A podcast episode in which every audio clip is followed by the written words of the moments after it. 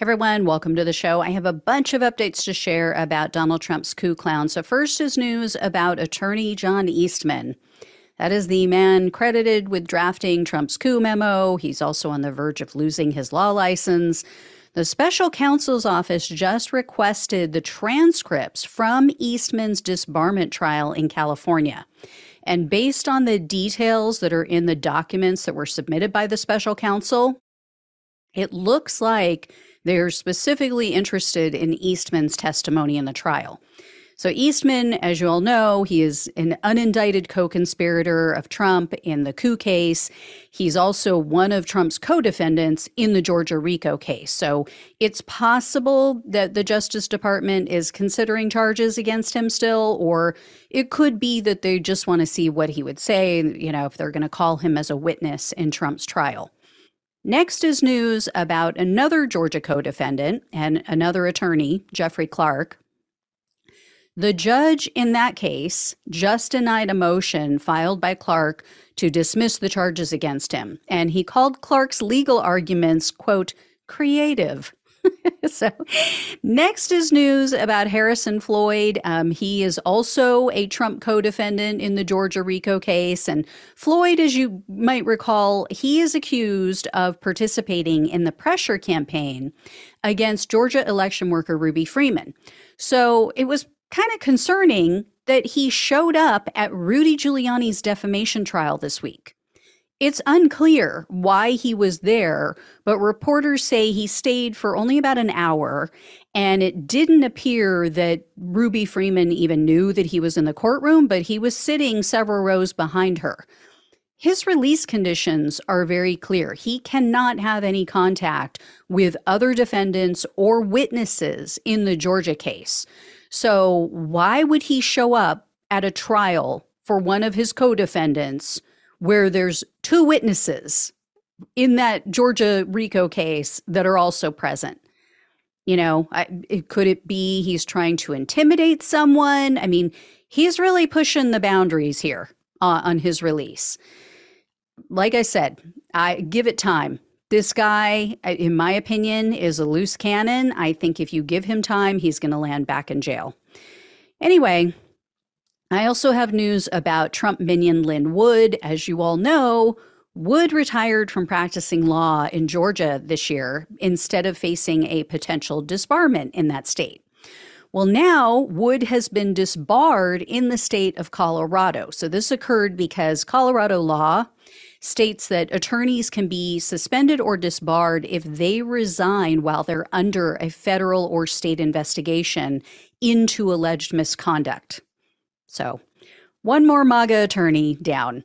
Uh, next up is news about Mark Meadows, Trump's former chief of staff. He is still trying to get his Georgia RICO case moved to federal court because he claims his actions were part of his duties as a federal employee working at the Trump White House. A lower court had denied his request, and now an appeals court is reviewing the matter, but they didn't seem real swayed by his arguments. They seemed pretty skeptical in a hearing this week. So I'll keep you posted on that. He is also facing a jury trial in November of 2024 for the alleged false statements he made in his memoir about his chief of staff gig in the Trump administration. So, as I recently shared, Meadows is being sued by the publisher because portions of his testimony before the grand jury and to Jack Smith's investigators have been leaking out. And his statements in those arenas, you know, under oath, they directly contradict some of what he wrote in the book. Speaking of jury trials for Trump's coup clowns, a March 4th trial date has been scheduled for Matthew DePerno, Stefanie Lambert Juntilla, and Daire Rendon. So DePerno and Lambert Gentilla are attorneys, and Rendon is a former Republican state lawmaker. They were all indicted for allegedly taking part in the breach of voting equipment in the state of Michigan. So, unless plea deals are reached very soon, these three are going to go to trial around the same time as Trump. I also have a bit of news about my pillow man, Mike Lindell. I had shared recently that Lindell sent out a ton of requests for information from 25 counties throughout the country. Lindell claims he needs all of this information because he's still trying to prove his bogus theory about Dominion voting machines and the 2020 election. And he's trying to gather this information um, so he can use it in his defense Uh, because, of course, as you all know, he's being sued by Dominion Voting Systems for defamation. Well, one Michigan county has been fighting him because they estimated Lindell's request, quote, would cost $625,000 and approximately 80 hours or more of employee labor. And that cost doesn't include the cost to recertify or replace equipment after they hand it over to Lindell. Um, they also said that there's sensitive information that he's requesting that would, quote, compromise the security of future elections. So a judge ruled against Lindell. That judge also sanctioned him and My Pillow for the burden placed on the county. And then Lindell appealed that decision, and now the appeals court has also ruled against him. And they said that his subpoena for all these records contains, quote, astonishing breadth and generality. and then the appeals panel also upheld the court's decision, the lower court's decision for the sanctions. So, not good news for my pillow man. He is already broke. He already can't pay what he already owes. And speaking of which, Bob Zeidman still has not received his $5 million from Lindell. Zeidman is the cyber forensics expert who had proved that Lindell's so called packet captures and his evidence of election fraud, and I say that with air quotes, um, he proved it was all a bunch of BS. And in a recent interview, Zeidman said, quote, I went in with an open mind. I was hoping Mike Lindell was right. And Zeidman reiterated that even though he doesn't like Trump, he voted for him in 2020. And he said he had a lot of respect for Lindell prior to all of this, he also talked about the hearing and the, the legal challenge that he was forced to bring against Lindell to try to get this judgment on this $5 million he owes Zeidman.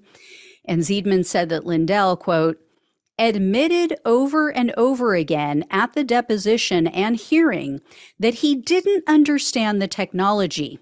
But having said that, he defended it vigorously. He would get upset, and this is terrible at a hearing. I've done enough of these to know you don't want to get overly emotional and confrontational, but he just couldn't help himself. he was great for our side because he just couldn't control himself from saying things like that, contradicting himself, making statements that he would admit he didn't know, but he was sure they were true. So, wow. so now we know that meltdown that Lindell had, remember the one with the Dominion attorneys where he was kept calling the guy an asshole because the guy mentioned that he might have lumpy pillows? remember how he melted down? That was not an anomaly. That's who he is. This guy really is a loose cannon waiting to explode. so, anyway, Zeidman basically said that Lindell's so called forensic evidence of election fraud was nothing more than the back end of a Word document.